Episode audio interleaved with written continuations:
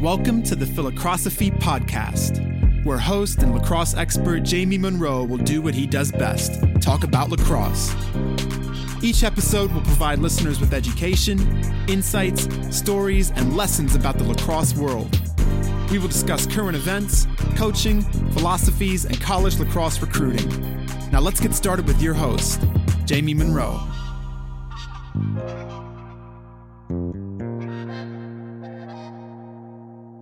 The Philocrosophy podcast is brought to you by Axia Time, a cool watch company focused on university branded watches. John Canaris is the founder of Axia Time, and he was the goalie at Penn in the late 80s who led his team to the Final Four. John is actually best known for being the goalie that Gary Gait dunked on in the Air Gait. Axia Time makes beautiful Swiss made authentic watches whose design and quality match the essence of the universities they represent.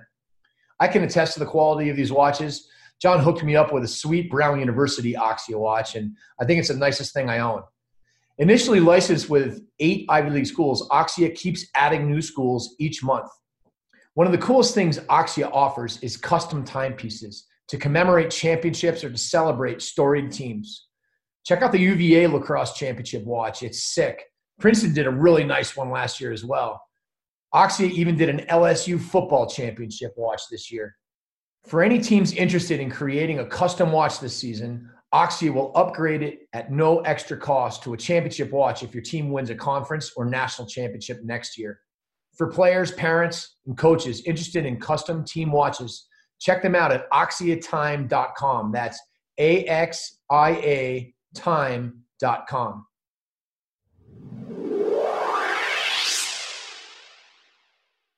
How's it going, everybody? Welcome back to the Philocrosophy podcast. And I am pleased to introduce Dr. Eric Korem, founder of AIM 7. Eric has spent over 15 years in collegiate and pro athletics as a sports scientist and director of high performance. Eric, welcome to the show. Fired up to have you on. Thank you. Thank you for having me here. I'm excited to be here today. Fired up to have you on. Um, tell us, first of all, what is what is high performance? What does it mean? And, and, and if you don't mind, share with us how you sort of got uh, going in this direction in your career. Yeah, I think the story will kind of help you understand. So, um, I uh, I played college football, Texas A&M, long time ago now. I'm so old that I was watching a game this past weekend, and the running back, his dad and I played together. So that's that's when you know like you're getting there.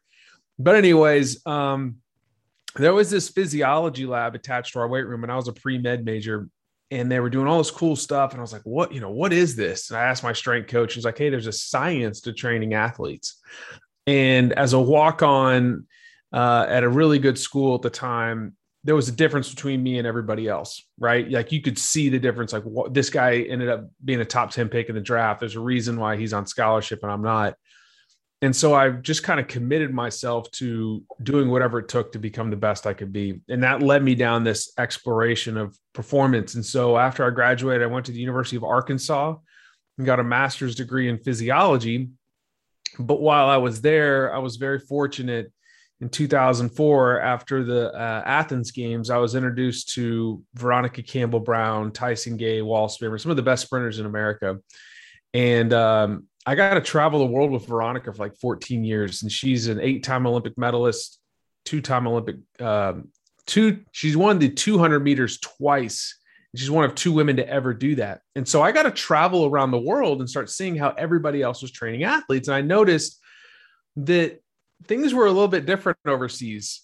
And the reason for that is they, they were investing a lot of resources from their governments in training these athletes and I started investigating, you know, why why are we doing this in the U.S.? You know, we have the USOC, but they're always having to raise money. Our government doesn't fund them, and it's because in the U.S. we have a problem, and we have. But the problem is we have too many good athletes, and it's not a precious commodity. Where overseas, if you don't have, let's just say you're in Saudi Arabia, right?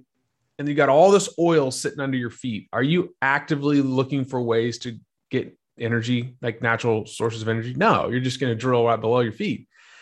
So in the US, we've never had the pressure of trying to develop these athletes at a really high level. And so fast forward a little bit, uh, I worked, I went on to become a strength conditioning coach and I've worked all over the country. And in 2010, I was hired by Jimbo Fisher as the head football coach at Florida State at the time as the speed coordinator because I'd done all this work in track.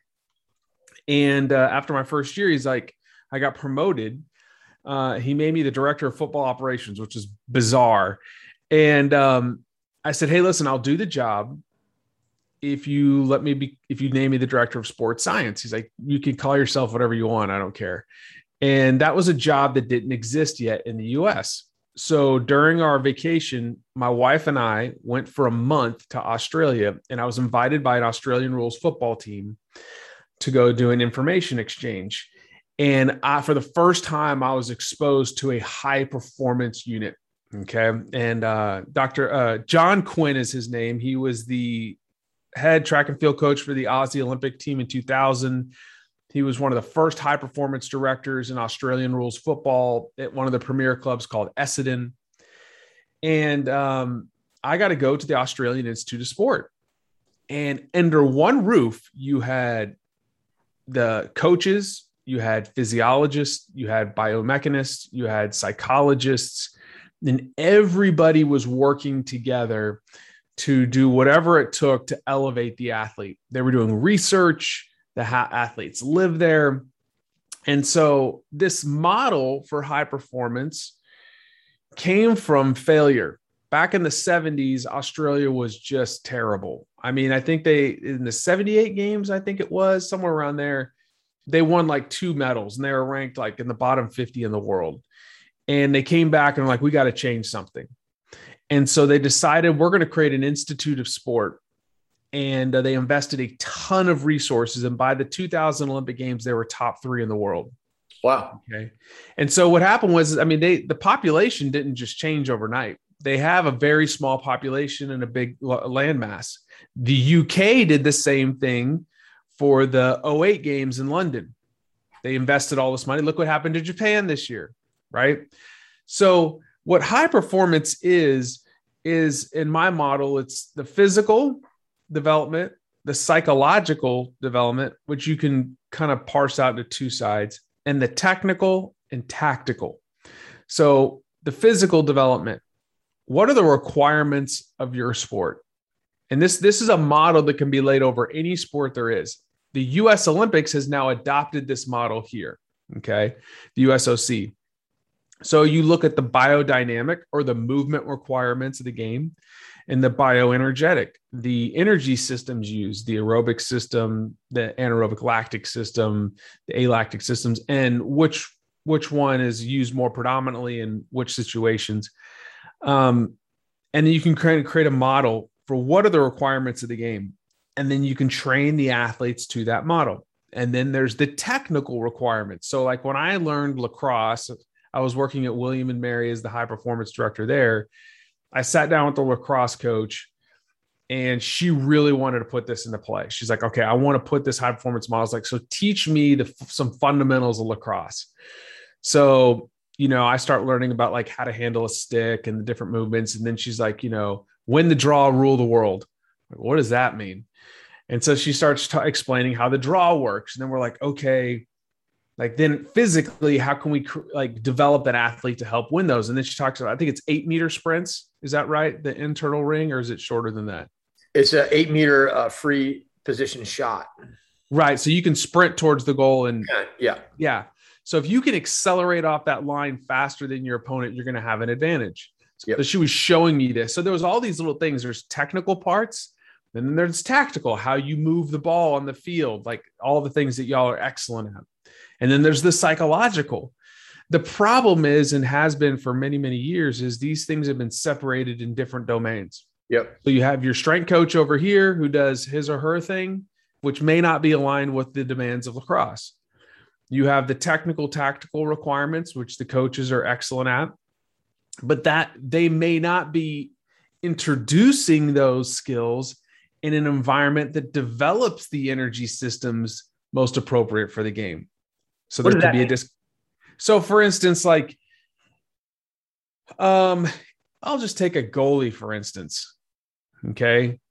Like what's the biggest area of space that the goalie could operate in typically?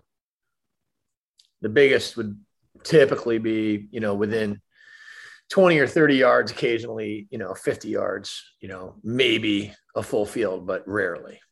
And then what are the bursts of activity they're usually involved in? I mean, like really high outputs for short durations of time. And then the ball could be down the field doing whatever. And then it comes to them.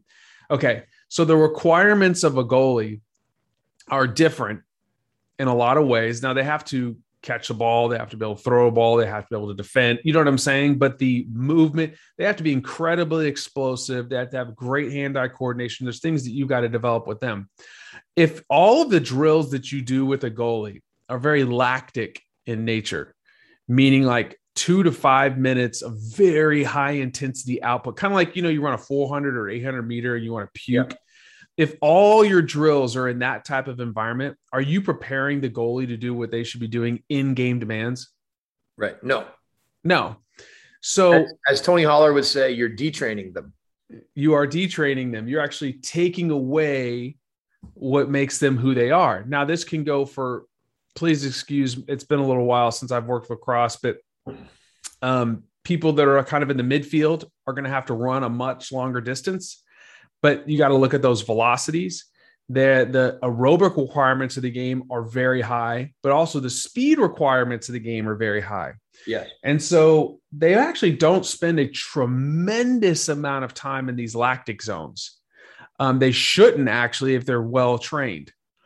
And we could talk about that later. But for each sport, you need to um, examine what is actually happening in the game the physical training should develop those qualities.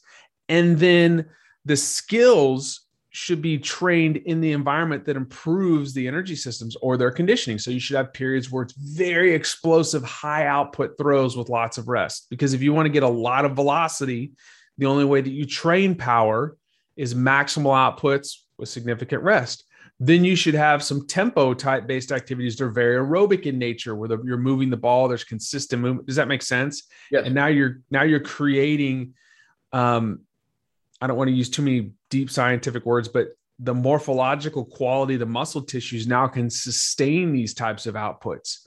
Where in any sport forget lacrosse i've seen this it, these are principles that apply all over the place. Football is the worst they try to just they do these stupid off-season 6 a.m. county fair circuits for like an hour where they're just draining these guys for like ever and ever and ever. Where the game of football is what? You snap the ball, you go hard for five seconds. There's like anywhere between 20 to 55 seconds rest. It's a very alactic power game. So you can see how this model, like I started working lacrosse and I was like, look, I'm not an expert in lacrosse. Let's talk about your game teach me about the technical teach me about the tactical. Let's watch the game film. And then we looked at the literature. What does the literature say about the energy system requirements? All right now how do we construct practice in a way that actually yields the results that we want to get? And i believe let me look this up really quick. After our first year of implementing this um, there was actually a paper i was i was just telling you about off air that you can you can get your folks that we just published in a machine learning journal. Here it is. Um, after the first year of implementing this with the team, we had a 50% increase in wins, an 83% reduction in in season injuries, 100% reduction of soft tissue catastrophic injuries. Our girls were available for selection for 416 of the 420 possible opportunities to play, and 98% reduction in insurance claims. So if you look at it from all the, the factors, they won more, they were healthy, they were available, and it cost the school less money in insurance. All because we applied, it was the same team, we applied a new model. But the coaching, you know, the technical, tactical components of the game didn't change. It was just how we developed all these things in unison. And everybody was on the same page. And that's what high performance is. I'm sorry that was long winded, but I wanted to give you a very clear understanding. I love it. Okay, so um, now that you've sort of explained what high performance is, um, you know, where where would you say it's going? Yeah, I think um, I think, you know, if you look at international sport, usually kind of leads the way. So like when the when your uh, national teams are doing things a certain way, it kind of trickles down. I'm seeing this becoming more and more prevalent all over the place. You know, it started, it really started back in the Cold War. So you, you remember like when like the Olympics was basically political warfare. Yeah. They were investing a lot of money in that. When that ended, you know, you started seeing the rise of countries like Australia. So the US was like, huh, let's take a look at this. The USOC adopted this model. Okay. It's really benefited us a lot. Now you're seeing it applied in Major League Soccer in the US. Um, Major League Baseball teams now high high performance directors. The Cubs, when Theo Epstein was there, put in um, put in this model essentially. Um, NFL teams now are adopting this. The New York Jets just got somebody. The 49ers have folks. Um, it exists. I mean, you you look at the big four, NBA. You're going to start, and then now there's college universities that are hiring this directors of high performance to kind of start bringing all these departments together. To me, the true high performance director should be the sport coach. Yep. because they're the curator of the culture. They're the ones that are the PhDs in their sport. The missing link is, and this is not a knock on coaches, this is just is what it is there's not a true like there's not a lot of really good coaching curriculums. You can go to college and get a four year degree in all the things that you need to know to walk out and be able to like I can diagnose the sport structure. I understand periodization. I understand energy systems. You see what I'm saying? And so a lot of coaches now are starting to learn on the fly. Yeah. And when they learn this, they like they have a significant advantage um, over their opponents. And so I see my goal and my desire is that these coaches will end up learning these systems and be able yeah. to put them into place themselves. It, and it's hard because there is so much. Uh, there's a prevalence of this is how we've always done it, and we're going to run you. We're going to get you in shape. Uh, we're going to get you up early in the morning and make you tough, and we're going to grind you out. And and this is how I really got the the intro to the way I end up fi- finding you was seeing tweets from Mike Boyle, getting an introduction from him, and then and then hearing about Tony Holler, and then Tony introducing uh, us together. And, and, and I kind of look at myself in the same vein of I want to be a high performance coach and be able to bring all these things together for people because it makes so much sense. Um, it's hard to be an expert in all of them. So you really need to figure out a way to get these best practices. Yeah. And um, I will tell you what, though, I've worked with coaches in all different sports, and you give them a few basic texts that they can read, and then you give them a little bit like I, I found that in 12 months they can learn the fundamentals, and then they know how to apply it better than anybody else because they know the sport so well. They can be like, oh, okay, this is how we do practice structure, you know. But like, you're right. I mean, the the knock the the the the, the fallacy is this is soft. Yes. The exactly. truth is you'll be able to do more training than you've ever done before if you apply some discipline. So there's a couple things. One is when you've experienced success, I'll get okay. I was at a you're gonna laugh at this one. I was working for this, I'll just tell you, Jimbo Fisher in 2010 and he said, Eric, I want you to go into this closet. And he gave me a key. And this is before our first off season, you know, our first spring training. And he goes, go in there and get me the, the binder that says 2003. And it's LSU's like every single practice script from 2003 when they won a national championship under Nick Saban.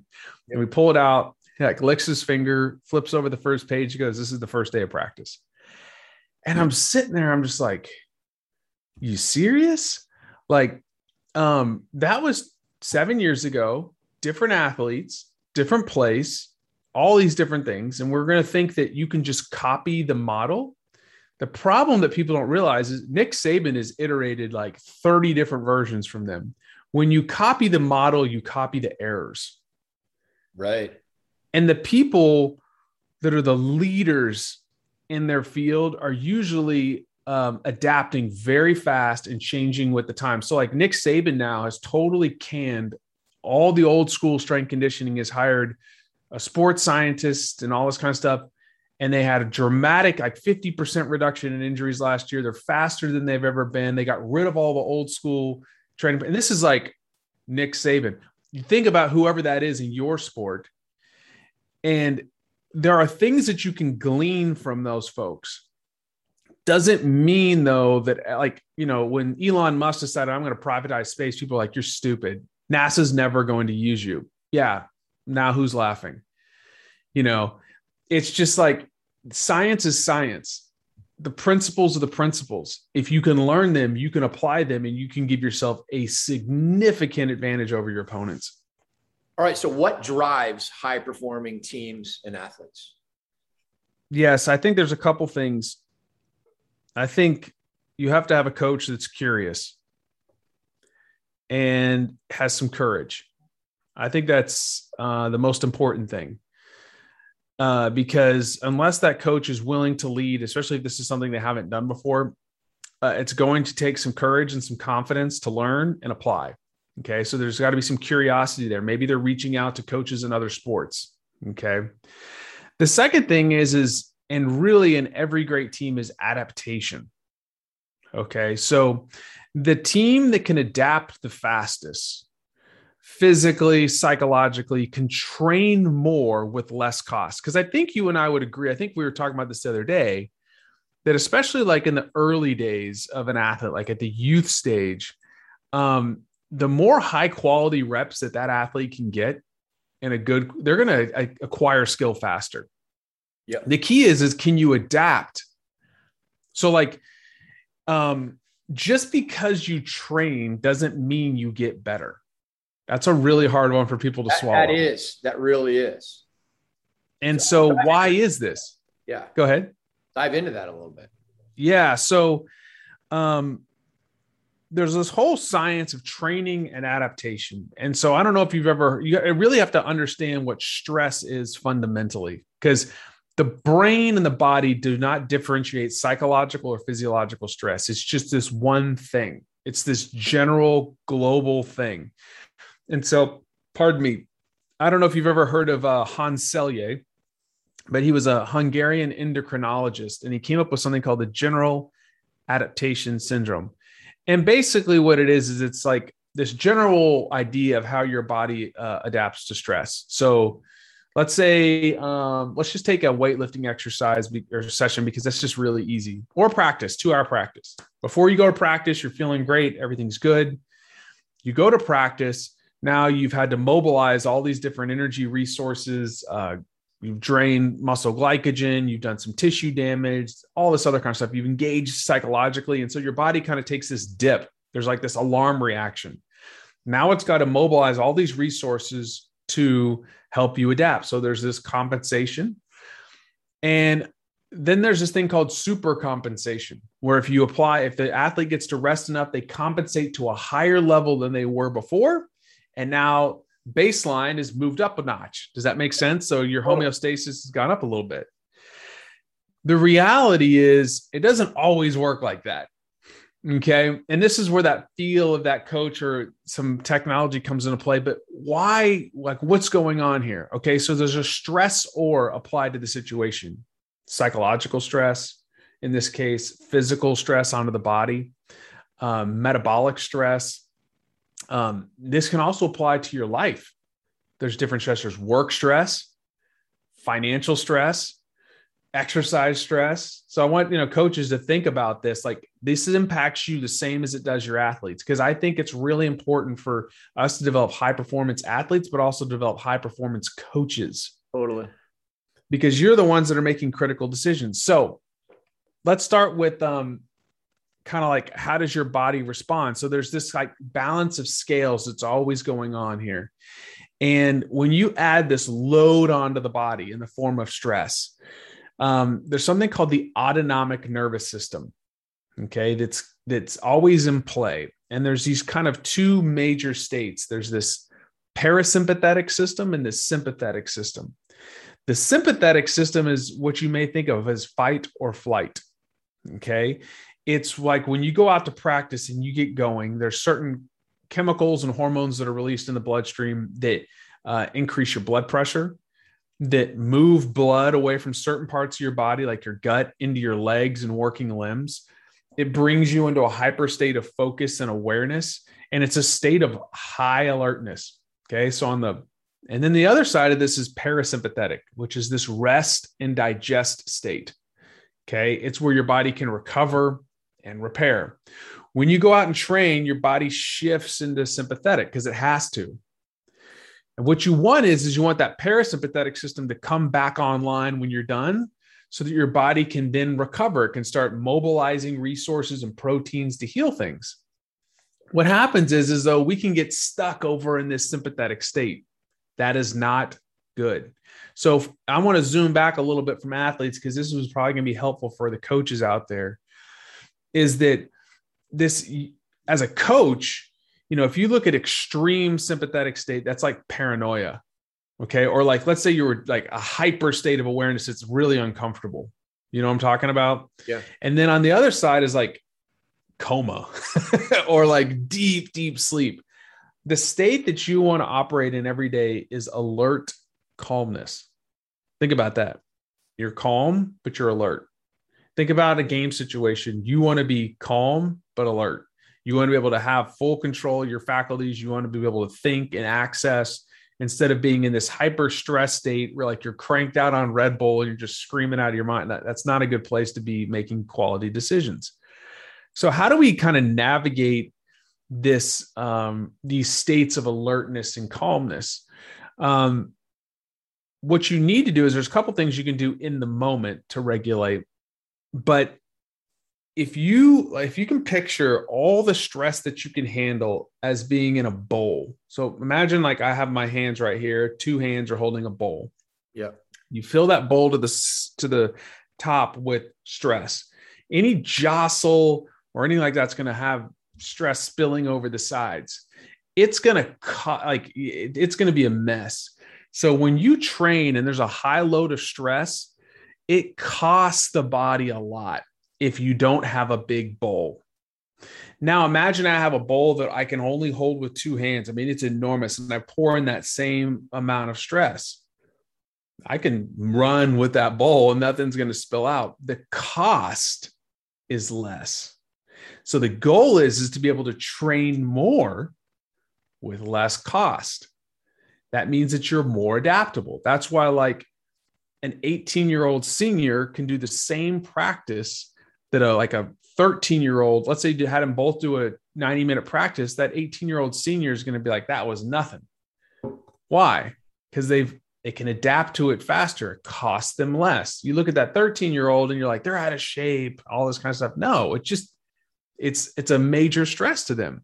So the things that you can manipulate very simply are the frequency of training during the week and the, and the types of training that you do. So if you want to adapt, you got to give yourself rest. So having days that are very intense followed by days that are less intense gives your body this natural ability to stress itself and then to give itself rest. So now it can start mobilizing the resources it needs to adapt. And then you could come back like on Wednesday. And then over time, maybe you start with your average practice is 60 minutes in duration and you go 60 minutes on Monday, Tuesdays, like maybe just some light shooting drills. Wednesday, it's 60 minutes. So maybe you accumulate 180 minutes over the week. And then the next week's basic periodization, you add 10% onto that. Still having days that are very intense, followed by days that are less intense. So this is called a high low model. Okay.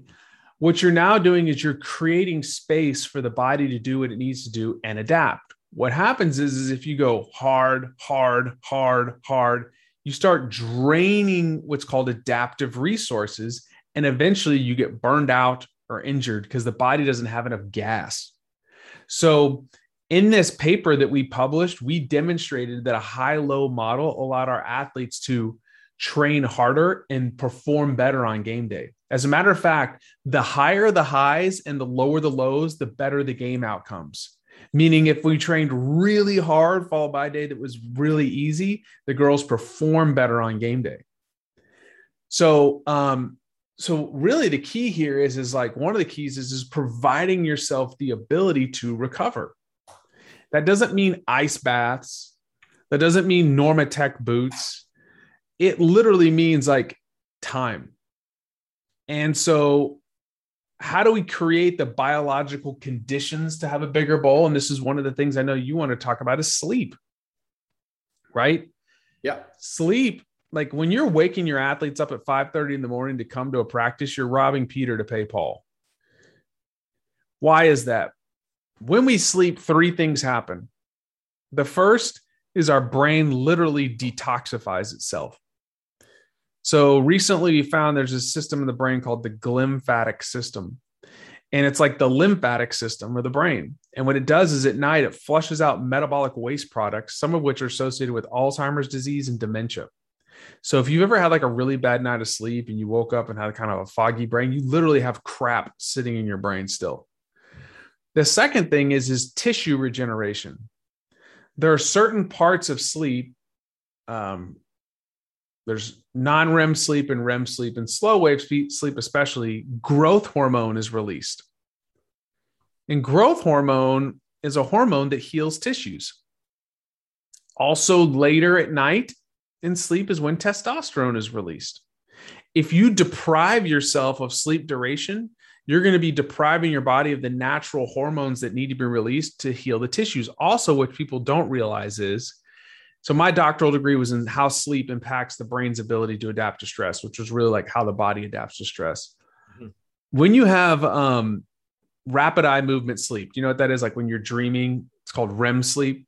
Yep. Your body is actually in a state of complete paralysis.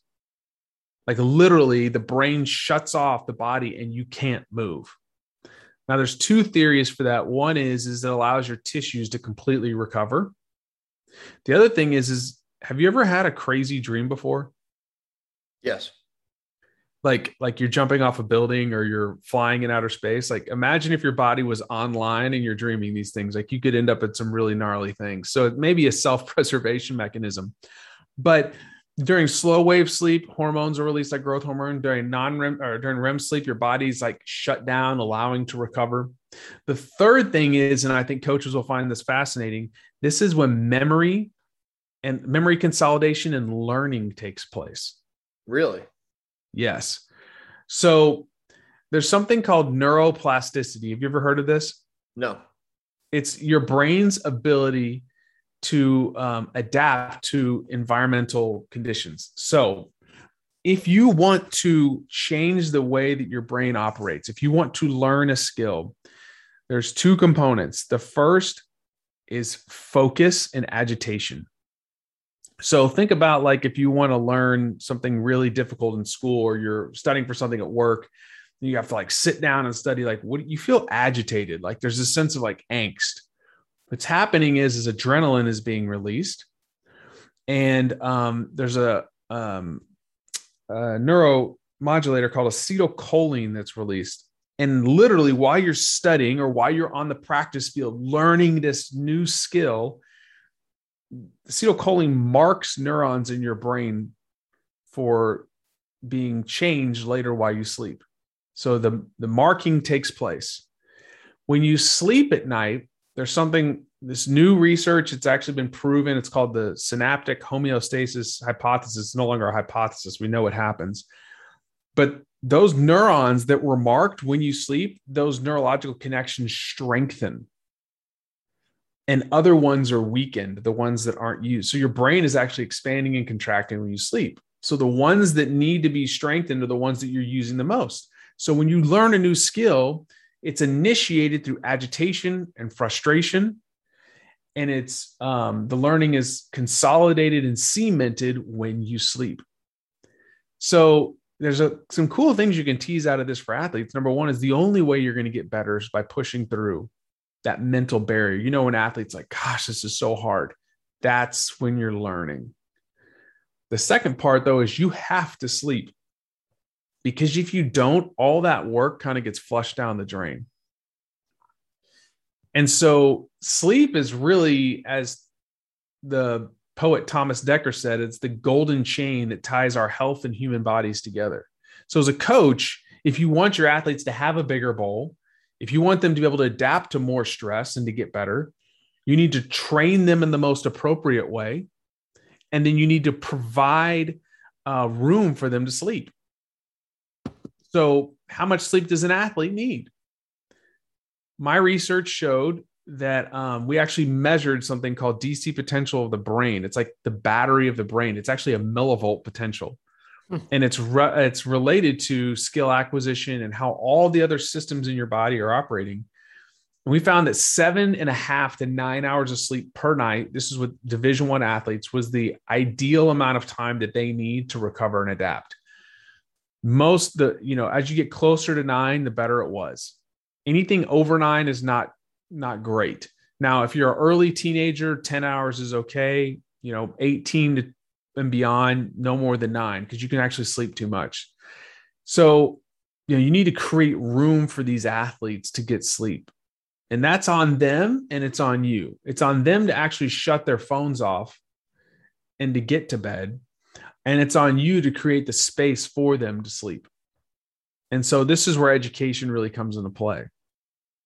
Do you have any questions about that? I know I've been talking a lot. It's really, uh, no, it's great. I, um, I love it, and I, I just, you know, I find it so interesting, and, and, and it just the whole big picture of high performance is so interesting because so many people are interested in in their kids, whether they're parents or coaches or athletes. They're interested in in being the best they can possibly be, and then what they do is they put all of their time and effort into the physical things and which aren't even always right ones but that, that's kind of all they do. And they just they just focus on reps reps reps reps reps more more more more more. And the fact is is that to really think this through and to understand it you know you need the rest. You, you need the sleep. You need the recovery. You need the downtime. Um, and the whole the whole big picture package is just so fascinating to me and, and, and so smart. There's a phrase I'm going to use that will probably get some people a little anxious here, but it's called minimal effective dose. So if you have a headache and you go to the doctor and you're like, doctor's like, hey, Jamie, all you need is like one aspirin and you'll be fine. Would you then take the entire bottle? no, it'd kill you. That's what we do there's there's we we give our athletes the biggest dose we can possibly give them rather than the the the right dose that's going to create an adaptation can what do i need to stimulate the body with to get the adaptation i desire and so um, this is where it's really important for coaches to understand intensity duration the type of exercise that they're doing how it's impacting the energy systems of the body once they understand this then they can start pulling the levers and then they can start measuring how their athletes are responding. But if you don't have all that fancy technology, there's like simple heuristics or rules of thumb that you could apply. Let's say you haven't seen your athletes in all summer and now they're back on campus or they're back in training in uh, you know high school or whatever. Start with three good sessions a week. Monday, Wednesday, Friday for an hour and then the next week go 70 minutes, three sessions a week. And I'm just making it really simple, increase by 10 minutes. Um, and then like, okay, now we're, you know, we're, we're three weeks in now give them an unload week. And then, then we'll come back and go 90 minutes, three sessions a week. And now we're going to go 90 minutes Monday, Wednesday, Friday, and then we're going to add a 60 minute session on Saturday. We're going to come in and just do some skill. I don't know. Sure. Having these periods of high and low, high and low, high and low, these undulations, these huge waves. And like you and I talked about before, they're actually going to come excited to train. Totally. They're going to feel fresh. Um, and then you can push it more and your expectations can be higher. Like you can't expect world class performance every single day when you're grinding people into the ground. This isn't Navy SEALs. This isn't Green Berets. Like, even those folks, like I've worked with some of those different units, they realized in their selection processes they were crushing people. Now they have to actually go out and do really dangerous things like jump out of planes and ruck 20 miles. That's not the requirements of lacrosse. you know what I'm saying? Yeah, right. If if everything you do is not directed at the requirements of the game and making them masters of what they do, and giving them the confidence to execute in crucible situations and provide and applying stress in the appropriate ways with, by increasing speed, by reducing rest times, by adding psychological stress to situations. You're not actually creating a better lacrosse player. You're becoming a generalist. And what you want to become is a master of your sport. And so the stress has to be very specific. Um, the other thing is, I know you wanted to touch on this. We talked about mindfulness, right? Yeah, I wanted to ask about that.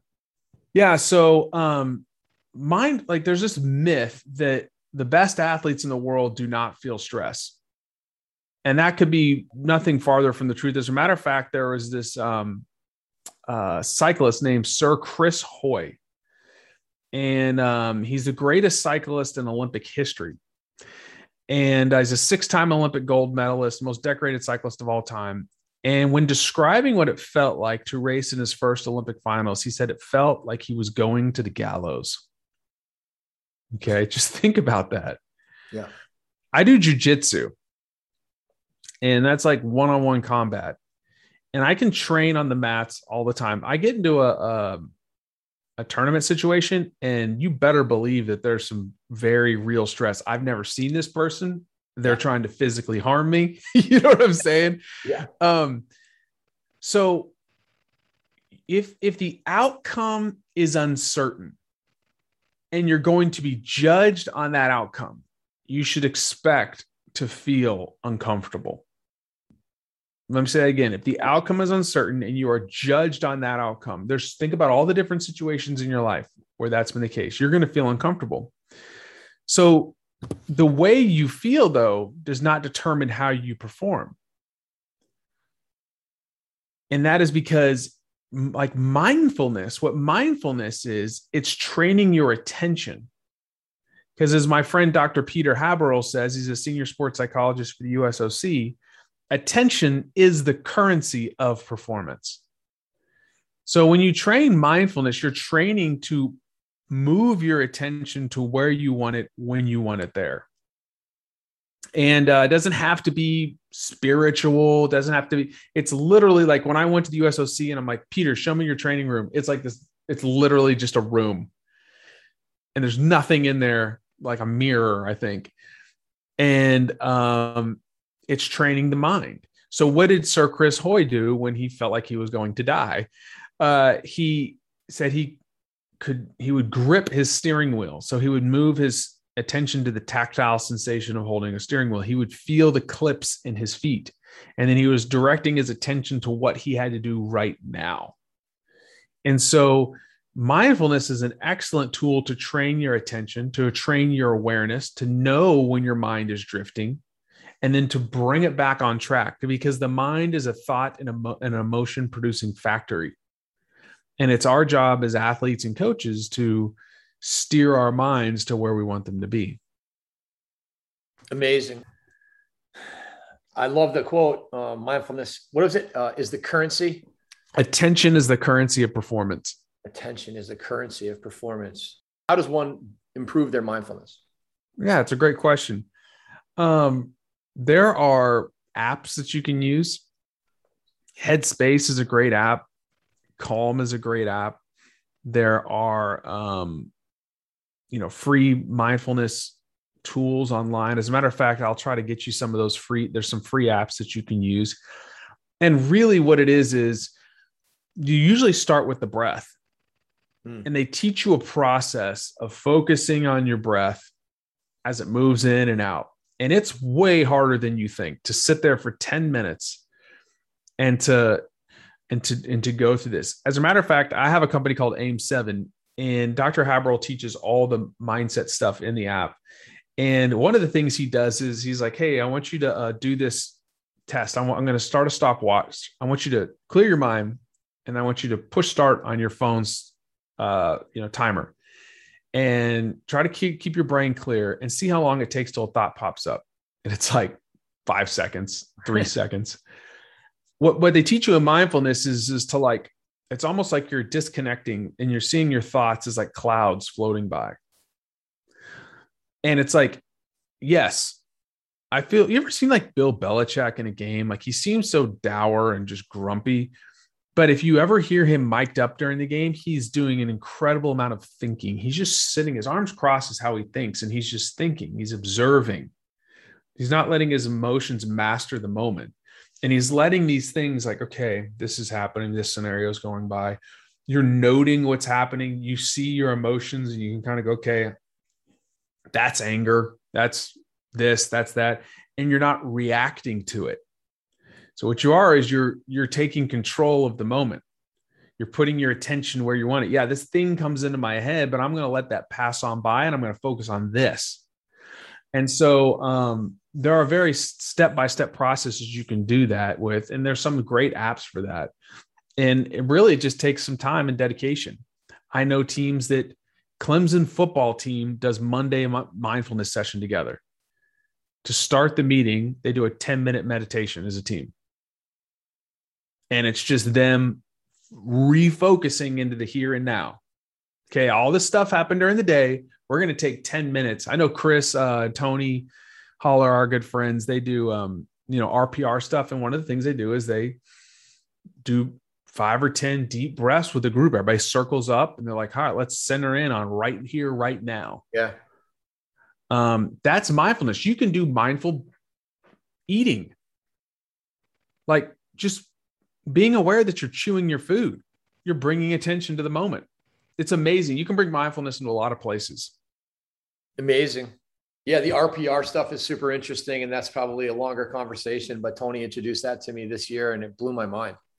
Yeah, I've used that on myself. Um, it definitely helps me warm up. I mean, my tissues as I'm getting older, I can definitely feel like different fascial lines open up as soon as I do it. Interesting. Uh, tell us before we go, tell us um, about AIM 7 and what you're doing now. Yeah. So I left sport in 2020 to start a company called AIM 7. And what we're doing is we're turning wearable technology data like your Apple Watch or Oura Ring into healthy habits. And we're helping people with three things sleep, energy, and stress. And really, what I did is the whole app is about building adaptability. And it's a high performance model for anybody uh, it's not sports related. This is for um, mid-career professional. Your house, you know you're stay-at-home mom or dad. You're coach, whatever. We've helped a lot of people in these three areas, and you're going to learn a lot of the things I just talked about in our app, and it's free. Um, you can go to our website aim7.com and you can sign up for free. The other thing I wanted to tell you is um, I have a podcast called The Blueprint, and episode number five is with Peter Haberl, and the whole thing is attention is the currency of performance. And if your if your listeners want to get a deep dive on that, I would highly recommend that episode as a good launching off point to learn more about mindfulness. Love that. Um, so back to um, AIM Seven and your app. Um, what is going to make what you're doing uh, special and why do you feel like you're, you're going to be able to help people more so than the other products that are out there yeah um, first of all a lot of those products they just show you data like uh, close your rings and you're going to be healthy uh, walk 10,000 steps, which, by the way, there's not a shred of scientific evidence to substantiate that claim. Uh, or like, hey, like you need to walk, you know, you need to sleep this much. Well, we actually create the biological conditions for sleep. We actually give you the tools to m- regulate stress in the moment. And what we're teaching you how to do is we wrap this all up in a behavior design process. So the first week in our program, uh, it's a step by step program. You're actually going to learn how to wire in new habits very fast. And then we give you a custom recommendation and it's very small. So if you have, you know, this is built for people that don't have a lot of time We'll give you one little thing we want you to do, and then we'll remind you of that daily and we'll give you some more content. And then, like, once you get that, then we'll add another little piece and another little piece. I think coaches would find this app fascinating because we teach a process of behavior design. It's something you can replicate for your athletes. If there is anything that you want to wire into a new habit, we teach you the scientific methodology of how to do that very, very fast. And the research comes from the behavior design lab at Stanford, my work with Dr. Haberl, and some other folks. So we teach you to design for behaviors that you want to put in place. And then we give you truly science backed resources and tools that you can implement very quickly with if you have a very busy life but you do need a wearable uh, because we can then give you feedback on your progress got it and so you mentioned Oura ring you mentioned apple watch you didn't mention whoop no um we eventually may bring in that data but um if you're interested in all, you can just sign up on the online and there's gonna be a, a little form you fill out. It'll tell us which wearable you wear. And if we start seeing that hundreds of Whoop people start signing up, we'll go ahead and bring you in. But we're expecting to expand which um, wearables we use. But right now we're starting with the Apple Watch and then we'll be doing the Oura Ring very soon. And the most important thing is to get precise data so that you can then use that data, correct? Yes. And then you have to have the model for how to use it. And that's what we're really good at we're probably the best in the world at. Um, because I went out and hired and got the best group of scientists that have actually turned data into insights and human performance. And so we're bringing that capability to anybody. Amazing. Such an interesting conversation. I love it. Um, I'm so glad that we got introduced by Tony Holler and um, and Eric. Um, high performance is where it's at, and this is the way everybody needs to be thinking. Um, all of the coaches that are listening to this podcast and the parents that listen to this podcast, we have to look at everything from 50,000 feet and not just immediately dive into what we think we need to do. 100%. Be very inquisitive and curious. If you do that, I think you'll end up in the right spot. So interesting. Um, if people want more information on you or they want to reach out to you, how would they reach? How would they get in touch with you?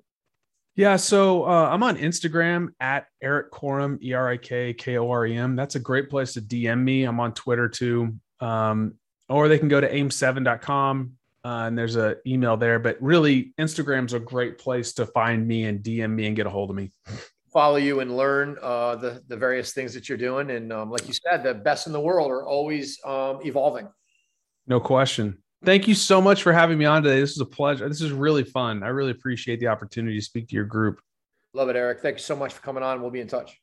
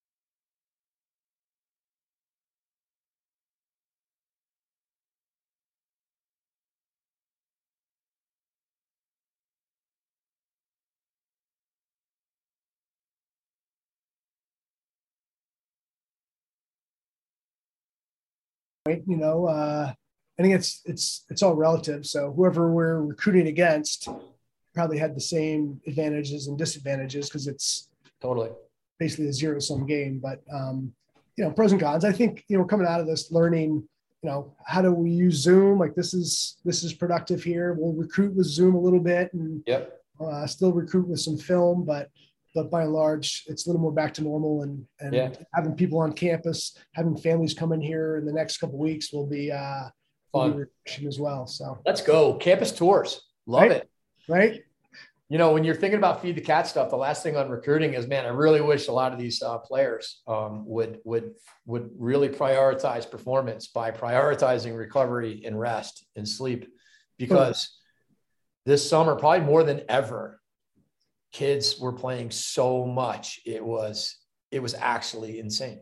Yeah, I agree. And I, you know, there was a set of established events before COVID, and then things blew up, and some new events kind of popped up Yeah. in during COVID, and now all those events are back, the pre-COVID events and the COVID events, and they're all like crowded the space, Mm-hmm. you know. And these kids feel like they have to go to all these things. I, I feel badly for them, you know. Uh, Yeah.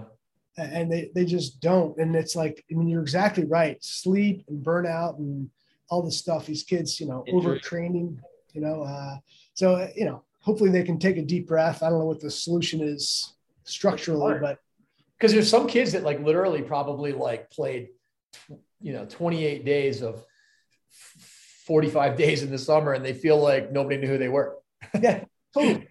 which is like the saddest part And that the whole point of it was to get recognized and noticed and recruited. And you don't even know if it worked or not. yeah know? crazy but um you know like you said i mean things generally work out and if you prioritize over the course of time being the best prospect you could be being the best student the best kid the best athlete you know the best lacrosse player we talked about you know both of our opinion on how you do that which is a lot of free play you know there's a really good chance that you will be found if you st- sort of st- stick with it Yeah, 100%. If you can focus on what you control, getting Yep. better and loving the game, the rest of the stuff will take care of itself, you know? keep the faith That's right. That's right. Is that, Mark, uh, thank you so much for uh, coming on, man. It was just awesome to talk lacrosse with you again. I'm so fired up for the Quakers to be able to uh, get back in action. Yeah, my pleasure, Jamie. Thanks. Uh, thanks for having me. Certainly enjoyed it. Uh, hopefully, we'll see you uh, somewhere along the way here this fall or sometime in the spring.